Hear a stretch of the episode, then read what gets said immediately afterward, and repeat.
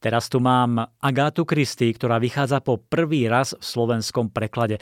A je to úplne prvá kniha v kariére kráľovnej detektívok, ktorej predaj za prvý rok presiahol 30 000 výtlačkov. Novinka Jed v šampanskom vznikol prepracovaním poviedky Žltý iris a Hercula Poirota v úlohe vyšetrovateľa. V ňom nahradil plukovník Johnny Race, ktorého poznáme napríklad z románov Smrť na Níle alebo Muž v hnedom obleku. Ocitneme sa na narodeninovej oslave krásnej dedičky Rosemary Bartonovej, ktorá však nečakane a dramaticky zomiera.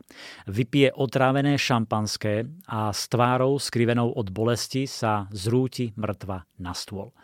V jej kabelke našli kyanid draselný, alias ciankály, a keďže sa o nej vedelo, že si prešla silnými depresiami, všetci si myslia, že spáchala samovraždu.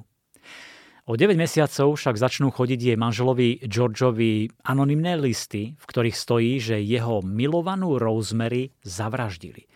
George, ktorý sám neveril, že by jeho manželka spáchala samovraždu, sa poradí so svojím priateľom, plukovníkom Rejsom, a ten, keď si vypočuje všetky fakty, je presvedčený, že išlo o vraždu a rozhodne sa prípad vyriešiť. George pod zámienkou oslavy 18. narodenín Rosemarynej sestry Iris zorganizuje na výročie manželkynej smrti ďalšiu večeru.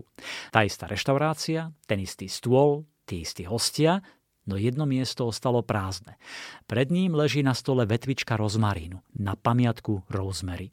Zdá sa, že aj tento večer bude pre nich nezabudnutelný, ale v jednom pohári so šampanským sa opäť ukrýva jed.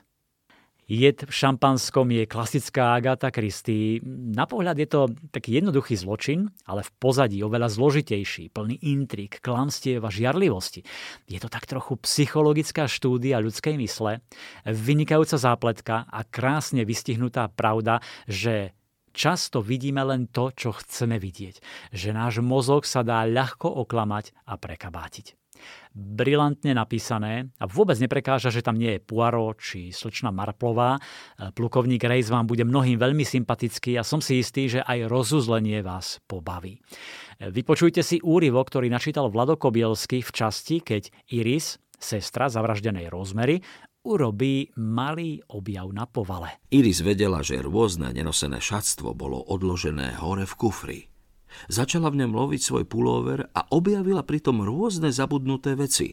Sivý kabát a sukňu, hromadu pančúch, lyžiarsku výstroj a nejaké staré plavky. V tom narazila na starý župan, ktorý patril Rosemary a ktorý zrejme ako si zabudli dať preč spolu s ostatnými jej vecami. Bol pánskeho strihu, z bodkovaného hodvábu a s veľkými vreckami. Iris ho zdvihla, vytrepala a všimla si, že je v perfektnom stave. Potom ho starostlivo zložila a vrátila do kufra. Popri tom však pod rukou zacítila, ako v jednom z vreciek čosi zašušťalo. Siahla doň a vytiahla pokrčený kus papiera. Bol popísaný Rosemaryným rukopisom. Vyhladila ho a začítala sa. Viem, že robím správnu vec, Leopard, miláčik, a nemôžem žiť bez teba.